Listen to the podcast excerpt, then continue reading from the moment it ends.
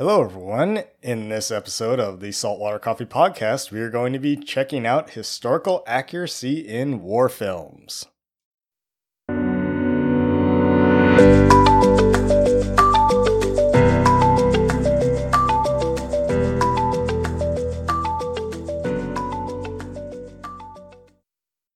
Essential question for this episode is why do the majority of historical war films diverge so heavily from reality?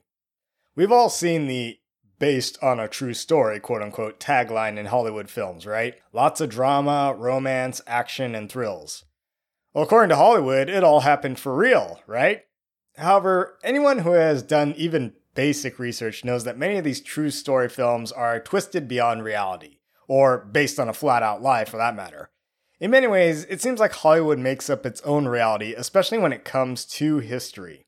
Our villains are turned into heroes, defeats into victories, and our two protagonists fall in love and ride off into the sunset every single time. Yet, the history books often tell us the opposite. Real life does not happen like it does in movies. So, why do films change the story so often? Well, I can think of a number of possible explanations.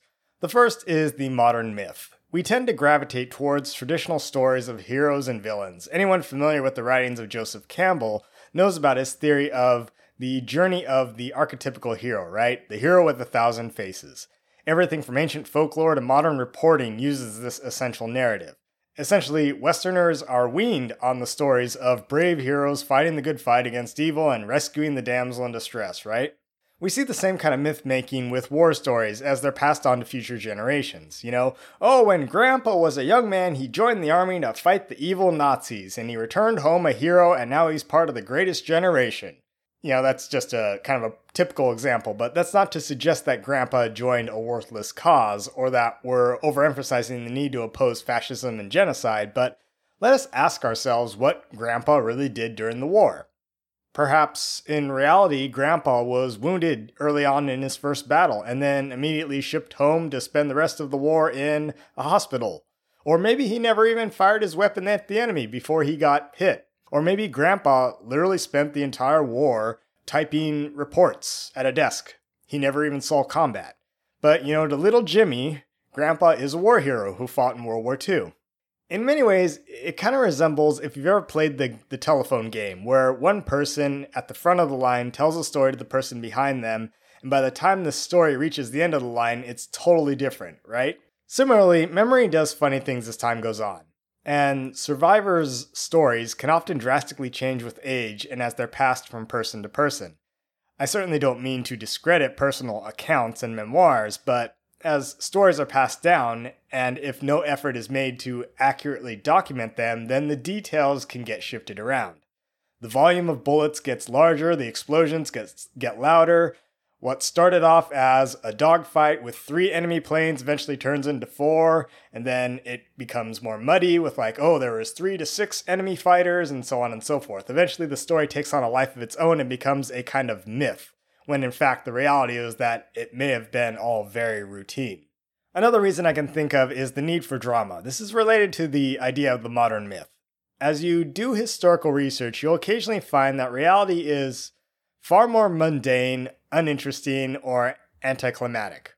The characters or events seem flat and do not follow the arcs that moviegoers are used to.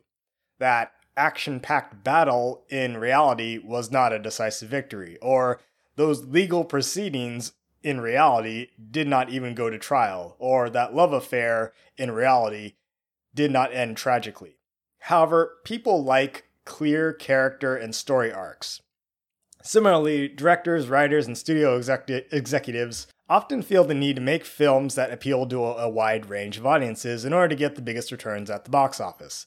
This is why so many films have basically the same character and narrative tropes and cliches that we've all seen before. Subsequently, these films are all very conventional and quote unquote safe because they insert drama where audiences would expect it. Effectively, all historical films are dramatizations and can only approximate the reality, but to what degree and what liberties they take with the amount of dramatization will vary. Another reason, of course, is just poor or non existent research. This is obviously the laziest reason for historical inaccuracy in that people are simply not doing their homework or doing very sloppy research. Their facts may be based off of flawed assumptions and long standing myths. You know, all modern naval vessels are battleships. They're not. All fighter jets get within visual range to dogfight with each other. Uh, they don't. You know, all infantry weapons fire on fully automatic, which negates the need to aim, and they have bottomless magazines. They don't. You know, all Germans in World War II were Nazis, and the Waffen SS were elite military units, and dozens of war criminals escaped to South America following the war. They didn't, you know? And the list goes on and on and on, right? So take your pick. Wild stories and gossip tend to reinforce a lot of these misconceptions to the point where people actually start to accept these things as fact without taking the time to dig deeper, hence poor or non existent research. Another reason could be time constraints. This one's pretty straightforward. Films often need to compress events into a certain running time. All those events, you know, in reality, maybe took place over several months as opposed to days, which the film shows. Another kind of interesting one is the, the idea of values dissonance. This is something that is constantly changing, and it happens when the historical values or mores presented in a film conflicts with modern audiences, or what, mo- what modern audiences would deem appropriate. So, this means that, in other words, societal and character values and beliefs presented in reality would be offensive to modern viewers, so thus the characters are made more sympathetic. So maybe our German protagonist, you know, is presented very sympathetically in a film, but in reality, he was actually a fervent Nazi who was not sympathetic toward the Jews, and maybe they were complicit in war crimes. Or maybe our pioneering female protagonist in reality uh, would have hit the brick wall that was patriarchal attitudes at the time and would never have been allowed to do what she did in the film. Then, of course, another reason could be that reality is unrealistic. Sometimes the actual events that occurred were so outlandish and they were that one in a million occurrence, but yet they really happened. But they're changed because audiences would never believe it because Hollywood has effectively conditioned us to believe certain tropes and conventions. So, for example, you know, people in films carry around gold bricks like they're nothing. Or getting shot sends people flying dozens of feet backwards. Or your body will pop like a balloon when exposed to zero atmosphere and you know and the list goes on and on you know none of those things actually happen yet those tropes persist in films because it looks dramatic you know but the reality is just well it no those things don't happen much of these tropes are simple exaggerations for visual or audible effect in reality those gold bricks are really dense and heavy uh, firearms and bullets do not defy the laws of Newtonian physics, and your body does not pop if you're immediately exposed to zero atmosphere, from one atmosphere, that is. Yet people expect the exact opposite because we see it in movies so often. Then we come to the issue of politics. Whatever your personal leanings are, Hollywood is pretty firmly in the liberal camp. Invariably, it chooses or creates very sappy stories which are designed to tug at our heartstrings or otherwise appeal to a very liberal sentiment. Okay? Now, this is not necessarily like liberal as in political, but like liberal as in sentiments, right? This is not necessarily a bad thing. But understand that Hollywood has a very particular political or emotional bias. I mean, just look at the Academy Awards and examine the films that have won Best Picture. Most of them are dramas, romantic dramas, and occasionally epics but these are all genres of films that rely heavily on emotional weight. The point is that a story will often be written so as to appeal to our emotions, even if it flies in the face of logic or accuracy. Characters and events will be changed to make them more or less sympathetic to modern viewers and to foist, foist some emotional baggage on the audience. Our heroes are always stalwart champions of noble causes and possess no serious flaws. Whatever flaws they do have, they'll learn their lesson over the course of the film and change for the better. Similarly, the villains get their comeuppance in the end, right? Another problem with Hollywood politics is the danger of whitewashing or misrepresenting minorities or events, right?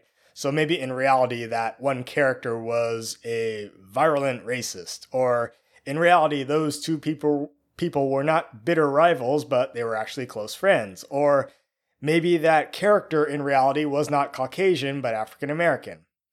Of course, when taken to the extreme, some people interpret this misrepresentation not as artistic license on the behalf of dramatic storytelling, but as political or racial whitewashing done by Hollywood executives. So, Why is historical accuracy important in films now that we've looked at some of the potential broad reasons? I once heard a quote that said, People go to the movies to feel, not to understand. Movies themselves are entertainment. We like the drama, the thrills, the action, the horror, the romance, and so on. We understand that movies are fiction, that they never really happened, right? The problem is when you're dealing with historical content in films, it's that it somewhat negates the above quote and it kind of expects people to both feel the drama and understand the factual occurrence of the events that it is depicting. The trick is to portray things in a subtle fashion and not pound people over the head with a preachy social message. It should be noted that we're not discussing censorship or propaganda here, which is to try to force a certain viewpoint. And as far as we know, there are no laws in the US that denote what constitutes historical accuracy in films. If there were such laws, then Hollywood might be a far more boring place with the, their First Amendment rights being violated. But anyway, more often than not, it boils down to what historically based films the studio execs think will make lots of money at the box office. It's always about the money for them, right? Furthermore, historians sometimes disagree on the same events or persons, so it's up to the writer and the audience to determine which version to accept. Alex von Tunzelmann opines that learning to navigate the sea of real and fictitious information in films starts with education and the studying of history. Quote, if we learn to think critically as individuals and as societies, we can make better judgments and decisions. We can not only survive complexity, but embrace it. End quote. This is easier said than done when school social studies curricula force students through hundreds of years of history at a breakneck speed with little time to go into depth on any one topic. Not to mention the age old problem that history is boring to so many students. I mean, I would know because I'm a history teacher. I can't spend the whole semester going into depth on the various voyages of Christopher Columbus when we need to get through the Renaissance, you know, several hundred years worth of history by next month. The only classes that really go into serious depth on any particular topic are probably those in higher education. However, Tunzelmann is right in that learning to think critically and discern fact from fiction does begin with education. Movies can vary in historical accuracy and they certainly can be entertaining, but generally speaking, they do not present a very well rounded or deep view of history. It's much quicker and more convenient to watch a 90 minute film than to take a few weeks to read a 500 page history book. The danger here is deriving your view from history solely from an entertainment medium like movies or video games. Historians certainly do not use either of those things as sources in their writing. Now, it may seem silly, but when people are more concerned with being entertained, then they tend to take a dim view of the historical details and the necessary work required to get a comprehensive understanding of them. Thus, I urge people to consult more reputable sources than your average movie or video game. Others, like Greg Jenner, believe that historical films, accurate or not, serve to encourage public fascination with historical topics, provided that historians can respond appropriately. Jenner does have a point. Any person with half a brain in their skulls knows that entertainment products are not to be taken as fact, but they can expose people to new and interesting ideas. Yet, one of the dangers of inaccurate representations is the risks of offending certain people.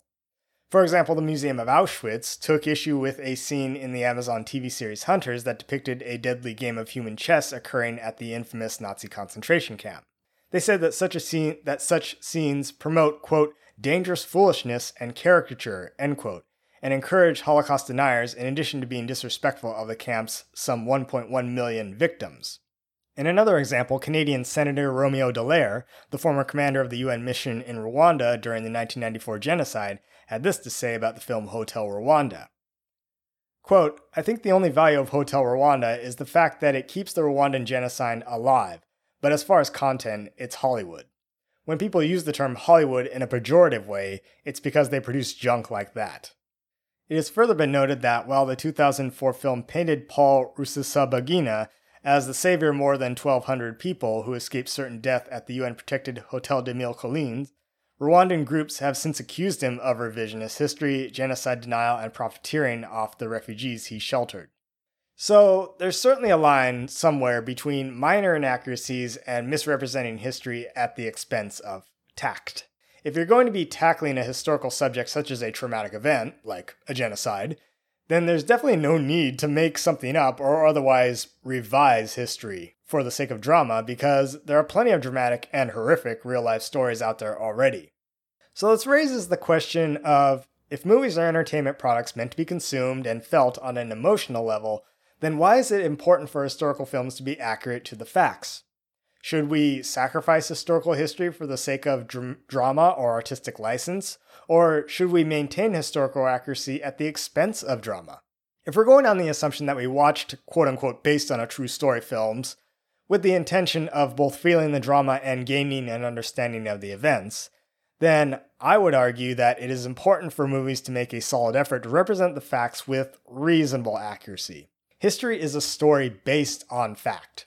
Even history books can be arduous to slog through. Poorly written ones come off as preachy and pedantic as well. However, when they're told well, the factual evidence can be extremely dramatic. There's plenty of fiction out there already, and historical bi- fiction can be just as entertaining without compromising accuracy. Much of this goes back to my opinions expressed in an earlier post called Don't, Don't Cheapen History. It's important that we honor the memory of both people and events, both good and bad. History is filled with heroes, villains, and everything in between. Excessive pandering to a particular bias can run the risk of looking like propaganda. In contrast, a well told, accurate story can portray different perspectives of the same people or events and let audiences come to their own conclusions. Arguably, the bottom line is that it all starts with educating yourself and not blindly accepting fictional representations as fact. Movies may not need to be historically accurate, but people do need to understand how to think critically and distinguish genuine sources from entertainment. If you only care about being entertained, then don't draw your historical knowledge solely from films. If you want to be knowledgeable on a subject, then you've got to put in the effort to learn it properly and from reputable sources. What we don't want is for the entertainment value to supersede the historical value of a work based on history.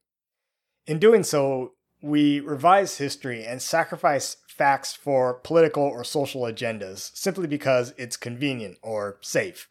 The reality is that history is replete with people who have just as many virtues as they have vices, and you can't just retreat into your safe space to rewrite the narrative every time you encounter something that offends you. We should take the time to learn about history, warts and all.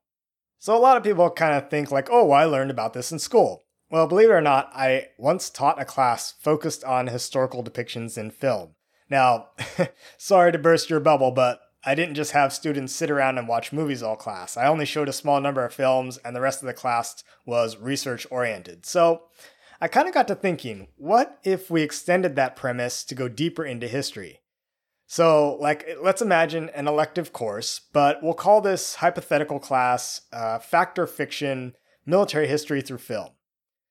So let's suppose for this class that we pick some historical battles that are frequently depicted on film. The students would spend some time researching the actual engagements and then watch both accurate and inaccurate films depicting those battles. And after they watch the films, then they would need to write a compare and contrast essay analyzing the films and how accurate or inaccurate they are. So, for example, let's take the Japanese attack on Pearl Harbor, right? So, you would research the actual attack, the timetable of events, the commanders, the units, the vehicles, etc., whatever, and create a, like, I don't know, 20 or 30 slide presentation outlining what you've learned in your research. Then next, you we would go on to say watch the films Pearl Harbor from Michael Bay in 2001 and Tora Tora Tora from 1970. Then after that, we would write a 5 to 10 page essay comparing and contrasting the depictions of the attack on film focus on the timetable events, the depictions of personnel and vehicles, the targets, the outcomes of the operation, and so on, right? We would obviously find that the film Tora Tora Tora in 1970 is far more accurate than Michael Bay's 2001 film Pearl Harbor.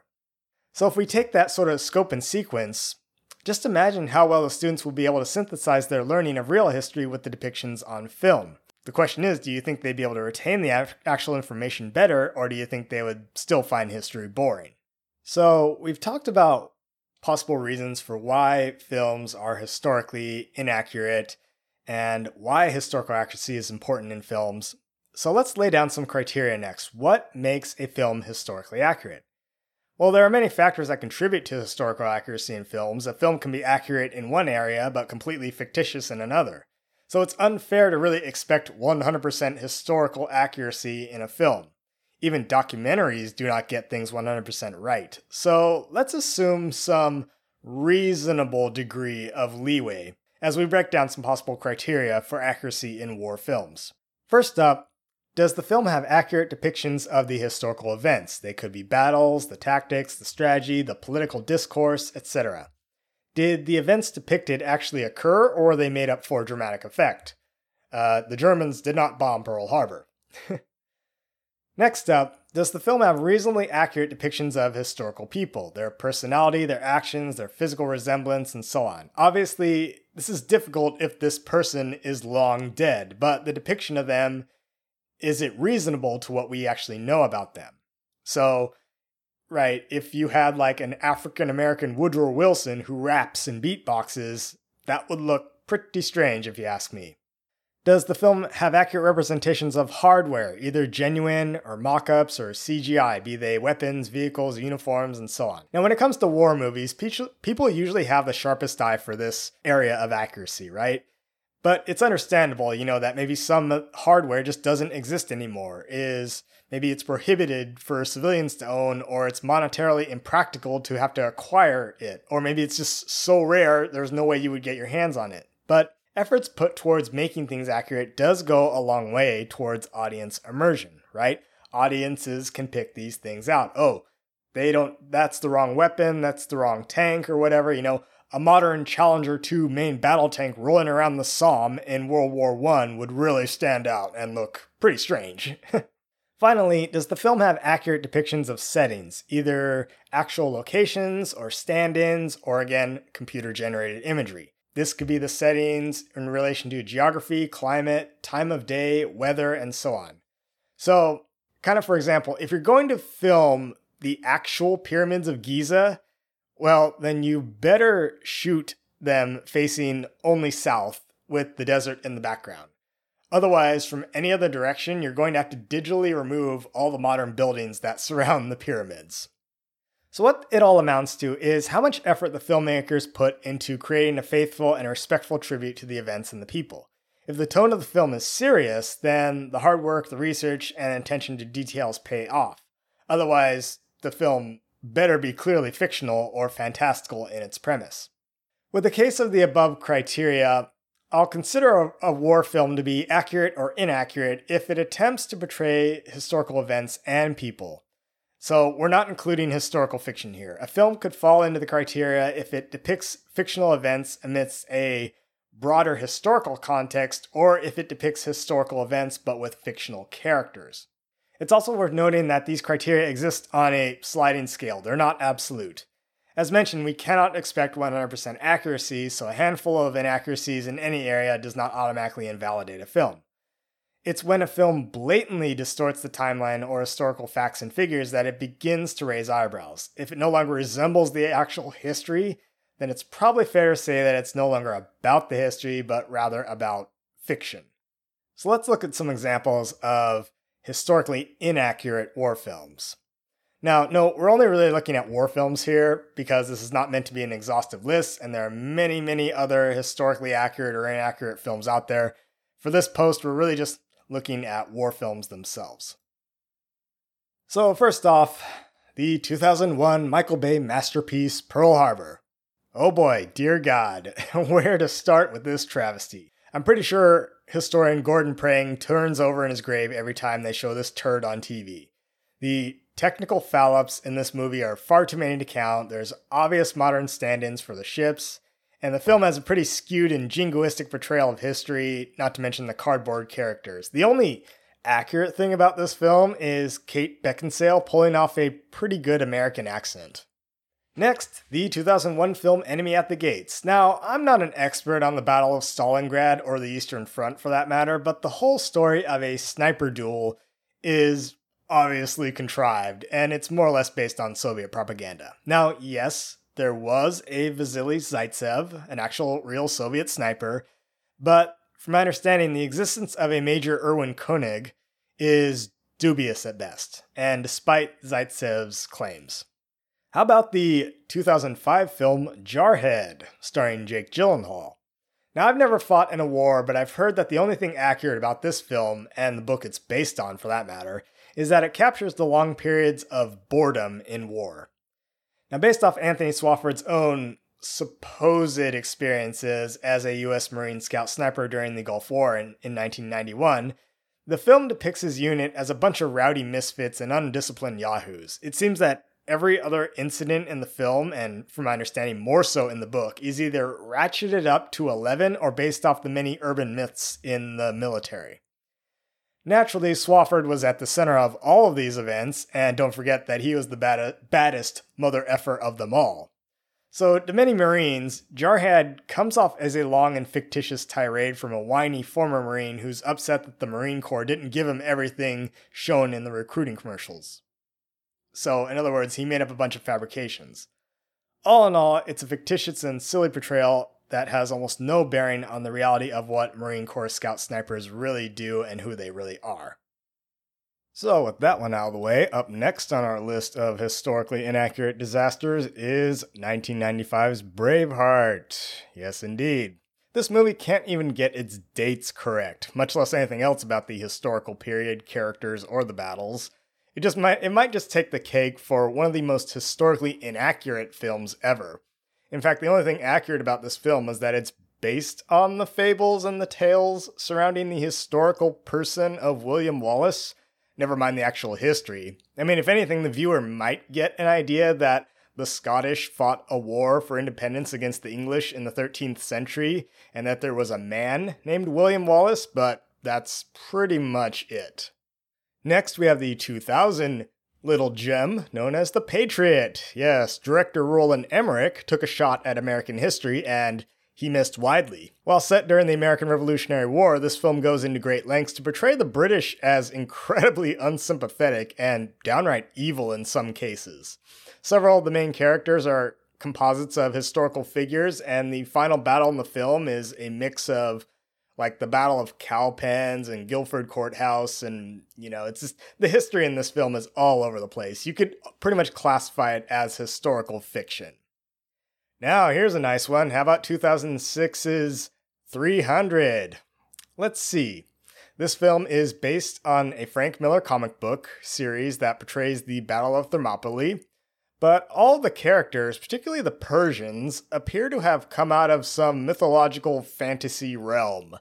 At the time, Frank Miller comic book adaptations were kind of in vogue in Hollywood, and it was going for that kind of film noir comic book style of filming that you know made Sin City memorable. Yeah, so 300 was doing kind of the same thing. So yeah, there's that. Unfortunately, a large part of this is it takes quite a few liberties with the actual history, from my understanding. But hey, at least you can enjoy watching Gerard Butler scream, "This is Sparta!" at the screen. So if you're into that thing.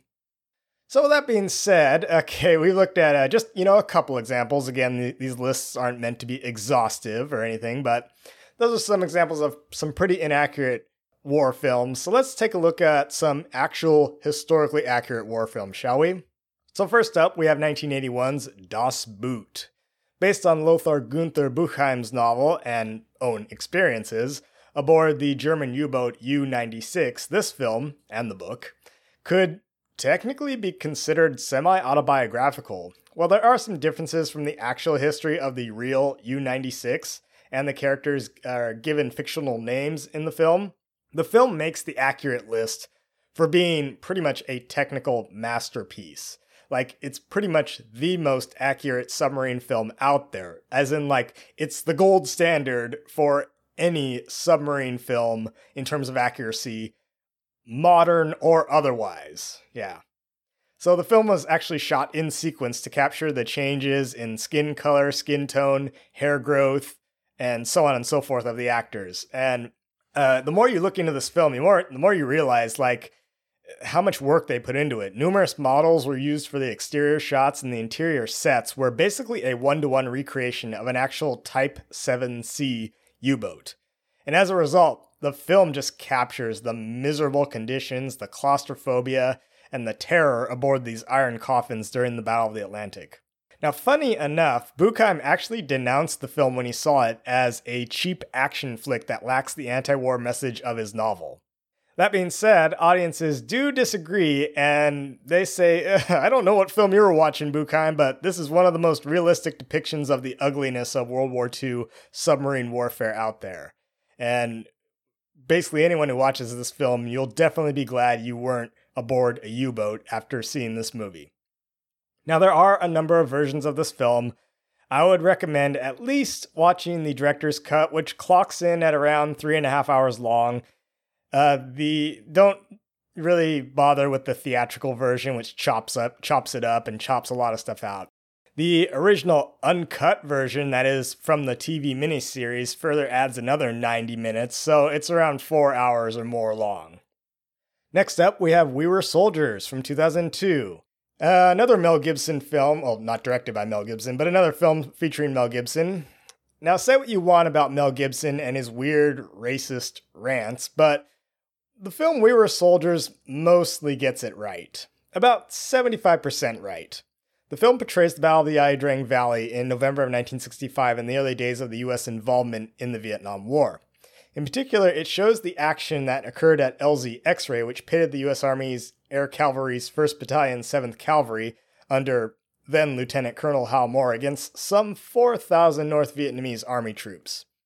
The late Hal Moore actually consulted on the film and has said in, in interviews himself that the film is quote unquote mostly accurate. Now, that being said, the final heroic bayonet charge up the mountain did not occur, and the film totally omits the second half of the Battle of the Ia Drang Valley, where uh, at the nearby LZ Albany, where the 2nd Battalion, 7th Cavalry under Lieutenant Colonel McDade basically got mauled in an ambush. Now, obviously, that omission was done for reasons of length and to keep the focus more or less on Hal Moore and his battalion. But that being said, I mean, the film is reasonably accurate to history. Next up, we have another Mel Gibson one. This is 2016's Hacksaw Ridge. Yep, a Mel Gibson directed film. This is the story of Desmond Doss, a conscientious objector who served as an army medic in World War II in the Pacific and received the Medal of Honor for his heroism during the Battle of Okinawa. Well, the film is a little bit on the preachy side, and it it almost gives Doss like Jesus like qualities. Like you'd think he was like the Messiah or something. But the film is a fairly accurate portrayal of his experiences on Okinawa at the Maeda Escarpment, aka Hacksaw Ridge. Up next, we have 2019's Midway. Now, I've already written a detailed review of this film uh, on the blog, but in short, I was very surprised that director Roland Emmerich made an accurate movie detailing the first rough six months of the Pacific War, and of course, the Battle of Midway, which occurred in June of 1942. Now, sadly, this is not a big box office hit, and it definitely appealed more to naval historians, such as myself. Now, given that Hollywood largely focuses on the European theater, and at a time when World War II is practically turning into myth in this in this day and age, this film pretty much was a godsend for historians who study the Pacific theater. Again, a great irony considering that Roland Emmerich directed this film, which is pretty accurate. You know, it gets the main points of the Pacific War down. And yet, he also directed the turd that was, of course, The Patriot, which we previously discussed.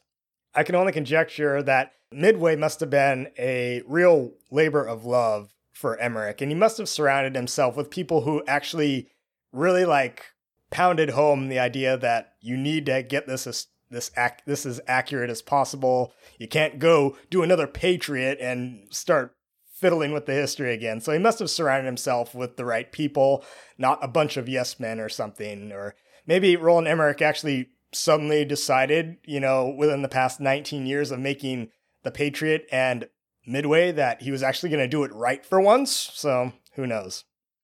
Up next, we have Gettysburg, a 1993 film. This massive four and a half hour long epic was partially filmed on the actual battleground of Gettysburg.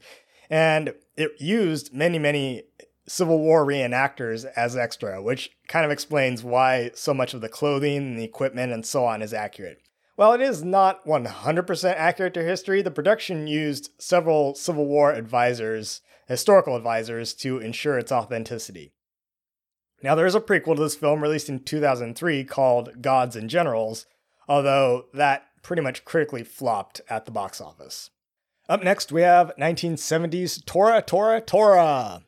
If you are not a masochist, then please forego watching Pearl Harbor, right, in 2001, and instead watch this. This was a joint American and Japanese production. The film is based largely on Gordon Prange's research into the Japanese attack on Pearl Harbor, and believe me, anyone who has read any of Gordon Prange's trilogy of books on the attack on Pearl Harbor knows that he spent a long time doing research for that.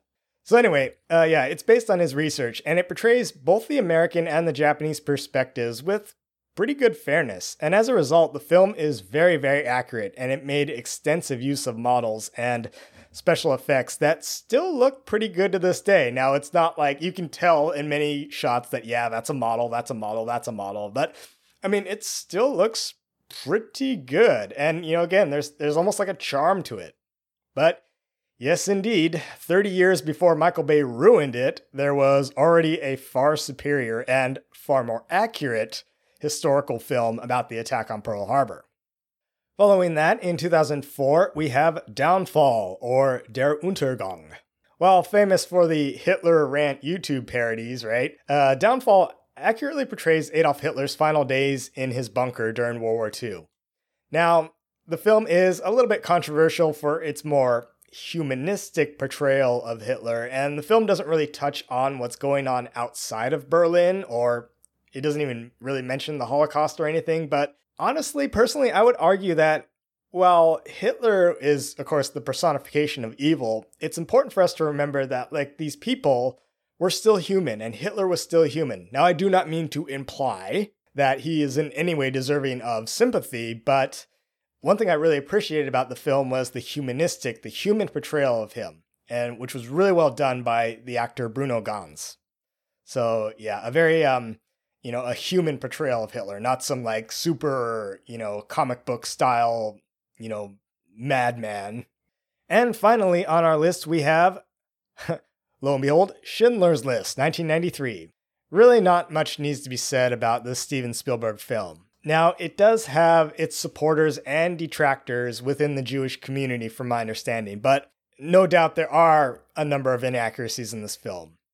That being said, it still stands as an incredibly horrific portrayal of the Holocaust and the valiant efforts of Oskar Schindler to save many, many Jewish people. Now, when think about when people think about Holocaust films, they pretty much think about this film, basically. So that's kind of my list of historically accurate war films. Now, yes, there are many, many more that I could include. Again, the list is not meant to be exhaustive. You know, it's like, oh, why didn't you include like uh, The Great Escape or this or that film? Like, again, like I don't, I'm not an encyclopedia of war films. You know. So speaking of like films I did not include, why didn't I include Saving Private Ryan, for example? Well, Saving Private Ryan is probably the foremost example of what I like to think of as the gritty and realistic war film. Now, in my opinion, Saving Private Ryan kicked off a whole slew of World War II films and, you know, miniseries like Band of Brothers and all that, and video games and whatnot that followed its aesthetic example of, you know, the realistic and the brutal depiction of World War II warfare. You know, everyone's grimy and dirty and it's like kind of, you know, very intense violence, all that. But plot wise, Saving Private Ryan is very, very loosely based around the story of the Niland brothers, but it has fictional characters. Now, the battle scenes are visceral, and the hardware and the costumes are a visual treat to look at, but again, really, as with many of these films we'll see, it's really just historical fiction, right? It's inspired by a true story, you know? So, up next on films I didn't include is U571, a 2000 Jonathan Mostow film. Well, the soundtrack is good. And I do like the themes in this film about, you know, kind of the, the burden or the chains of command. But that's about it. The film really distorts history a great deal, and it's heavily, heavily biased towards the Americans. The British were not terribly pleased with it either. In fact, then Prime Minister at the time, Tony Blair, called the film, quote, an affront to British sailors, end quote. However, uh, U571 isn't really based on any single historical submarine espionage mission. So again, we can call it historical fiction. Next, we have The Last Samurai, released in 2003. Now, regardless of your feelings on Tom Cruise, his couch jumping Scientology cultism antics, and the white savior trope, I really don't consider The Last Samurai to be a recreation of historical events. Again, it's pretty much historical fiction. It's set against a very romanticized depiction of Japan during the Meiji Restoration. It's very idealized. It's very idealized, and it's a heavily truncated depiction of essentially what's the Boshin Civil War and the Satsuma Rebellion. Now, Cruise's character of Algren is more or less uh, based on uh, French Captain Jules Brunet, Brunet, and Ken Watanabe's character is of Katsumoto is an obvious fictionalization of the real life Saigo Takamori. So, again, the film is historical fiction, but set in a rough backdrop of the Meiji of the early Meiji era. Now, to be honest, uh, believe it or not, I actually really enjoy this film, despite its overly romanticized view of samurai and the Meiji era. Uh, the cinematography and the music are just excellent, and you know, th- there's a lot I could talk about when it comes to the Last Samurai, but I personally opine, and I think many others do as well, that Tom Cruise's character Algren is not the last samurai of the story. Rather, the film could be looked at as like, well, the Katsumoto character is the last samurai. Or it could be referring to samurai as plural, in that, you know, Katsumoto and his, you know, group of samurai are the last samurai. So, eh, but we see at the end, you know, Algren appear just before the emperor wearing his U.S. Army uniform, and then he returns to the village in Western clothing. You know, there's there really isn't anything in the film saying that he somehow became the mighty whitey, you know, the white savior, and he became samurai. No, he just he goes back in Western clothes and he returns to the village, and the movie ends. So, up next, we have Master and Commander The Far Side of the World, released in 2003. Now, this film nearly made my list of accurate war films. Nearly. The overall historical backdrop of the Napoleonic Wars for this film is correct, and there was an actual HMS surprise, but the events and the characters of the Aubrey Maturin series from Patrick O'Brian's novels are fictional. Now, that being said, this film is a great throwback to kind of classic sea adventure films, right? Swashbuckling sea adventure films, and it has incredible attention to detail. The more I learn about the production of this film, the more I appreciate the work that went into making it. This film really is an excellent example of accurate historical fiction. Now, they're on my list to read, but I have not read any of the Aubrey Maturin series of books. But from what I've heard, they're so damn accurate in terms of the historical and technical details and the vernacular. There are entire supplemental books that have been published just, just to explain the context, the historical context, and the jargon of the series, which the series exists in. Like, after you've read like the third or fourth book, you could practically sail a square rigged ship. You know, that's how accurate the series is. But anyway, the movie itself stands as just an amazing production value, a great piece of accurate historical fiction. So, yeah. But alas, it, you know, it's historical fiction. It didn't really, it's not really based on any one particular event.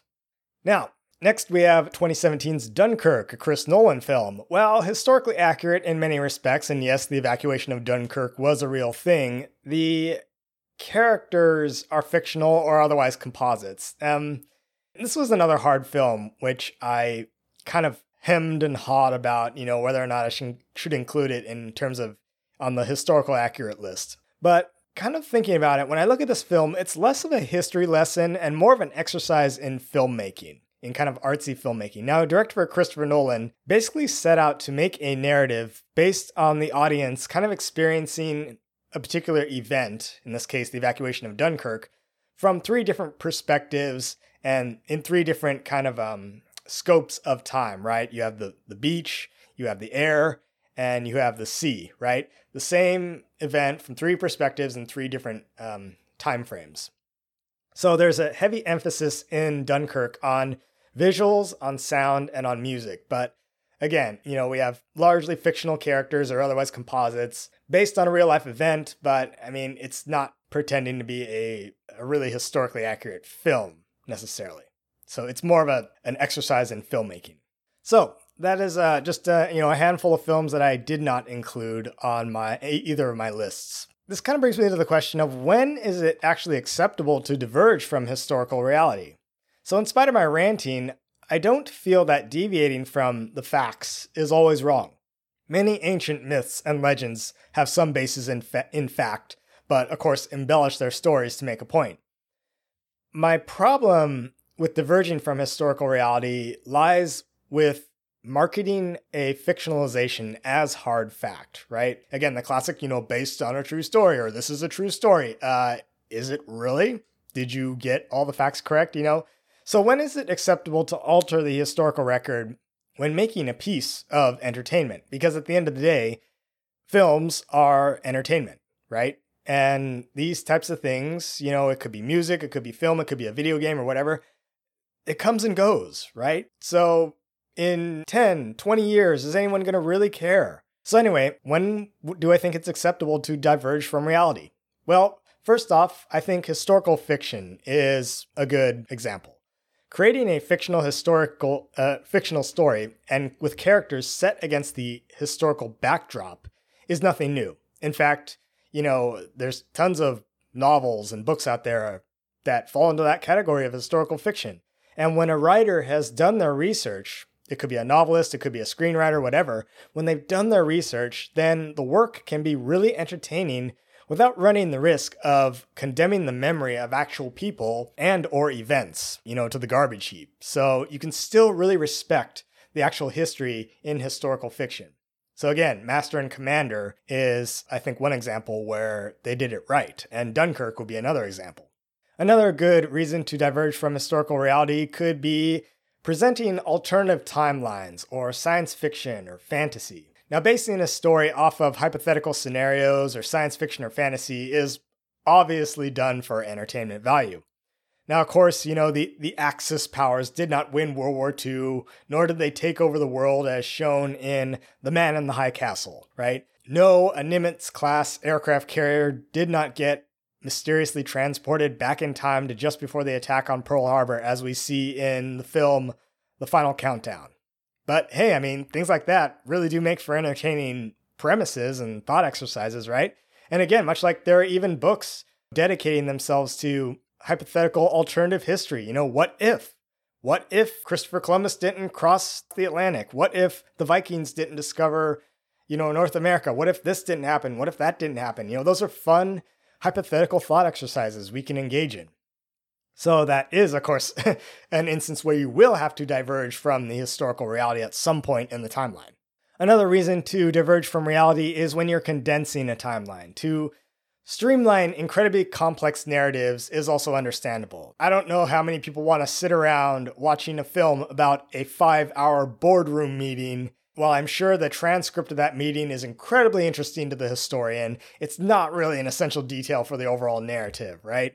We don't want to read the stenographic record of an entire court case or something, you know. The details can be trimmed down and provided to the audience who, you know, provided that they have a good understanding of the historical outcomes. So up next for reasons to tweak the history a bit is parody. They say that parody is the highest form of flattery. A work done for comedic effect and not meant to be taken seriously is also understandable. However, in this case, the creators do need to tread carefully to avoid appearing insensitive. So, I mean, just to give almost like a meta example, the movie Galaxy Quest. It hilariously depicts the premise of TV broadcasts of a Star Trek esque TV show being interpreted by aliens as a real historical document of the crew of a starship. Of course, right? Once they actually get sent into space for real, they realize, like, oh, no, we're just actors. And yeah, the film operates on a very meta level, and it's just hilarious. So, but you know, again, like Gal- Galaxy Quest functions as both a comedy and both as a parody of Star Trek itself. So that's a that's a good example, although not based on any history, but you get the idea. But a parody of history works when it works well. This kind of brings us to our conclusion, right? You know, the whole once upon a time. You know, if a filmmaker is going to be taking extensive artistic license with the material, then honestly, I feel that instead of saying based on a true story, they should be using the term the words inspired by real events and people. And some films do do that. The semantics are slightly different. Inspiration, that is, inspired by, implies a more fictional interpretation. At the end of the day, Hollywood is Hollywood, right? Filmmakers will forever be creating their own interpretations of reality, and moviegoers just love the classic film tropes. Sure, films are silly in their depiction of reality, but films are meant to entertain us. And that being said, if we're going to be bashing a serious film off of history, then there's only so many good reasons for portraying a wholly different reality, right? We shouldn't be taking historically based or inspired films as a source of genuine historical knowledge, but they can serve to pique our curiosity, as we've mentioned. I think at the end of the day, it's important that we don't fall for the easy and intellectually lazy path of letting sensationalism and entertainment dictate our understanding of history, right? We need to put some legwork in. We need to do the research. We need to let history itself tell a story. Let the facts serve as the real drama. We shouldn't just watch a historical film and say, like, oh my gosh, you know, that totally influenced my interpretation of history. It's like, well, no. You need to go out and read the actual history. What really happened? You shouldn't be getting your historical knowledge from a movie or a video game. It's it's a big field of landmines, right? It's fraught with danger. So if you really want to study history, you got to put in the time and study the actual history, not just watch films. There we have it. There's uh, some of my uh, thoughts, my opinions on uh, you know drama versus historical accuracy in war films. So I hope you enjoyed. Thank you.